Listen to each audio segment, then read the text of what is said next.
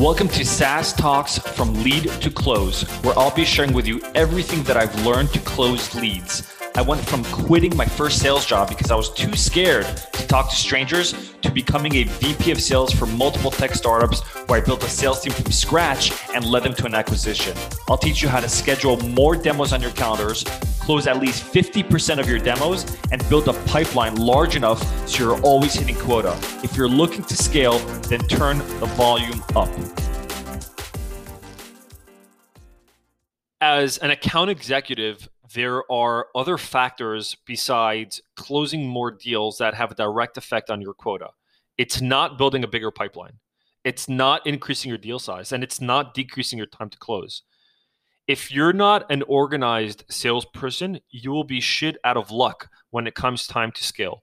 When your company decides that they're ramping up on leads and, and advertising and you're getting a lot more traffic and a lot more activity, if you're not on top of your stuff, your emails, your to dos, then you will be so far behind that eventually it'll catch up with you and you'll get fired. Forget hitting quota, you'll just get fired. And so, my tiny little tip for you that has a really, really big impact is treat your email like a to do list. Meaning, this is how I actually treat my emails. Any email that is unread is considered a pending task in my head. In my mind, it's a pending task. I have to get to it any email that have I read that I have already read is considered a completed task. And if a completed task is done and an email is read, it doesn't belong in my main inbox, my main view of my inbox. And so what I do with those emails is I just archive them. And so all the emails that I actually see in front of my face are emails that are unread, aka pending tasks that I have to get to. That's it. Once I'm done with them and I read them, I archive it.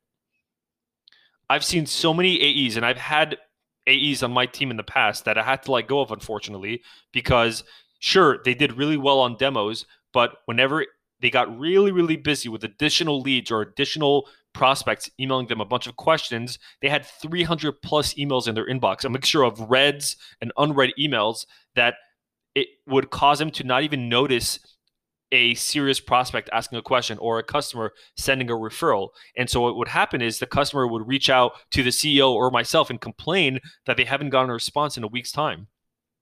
And when I would go back to the AE, I'm like, hey, what's going on?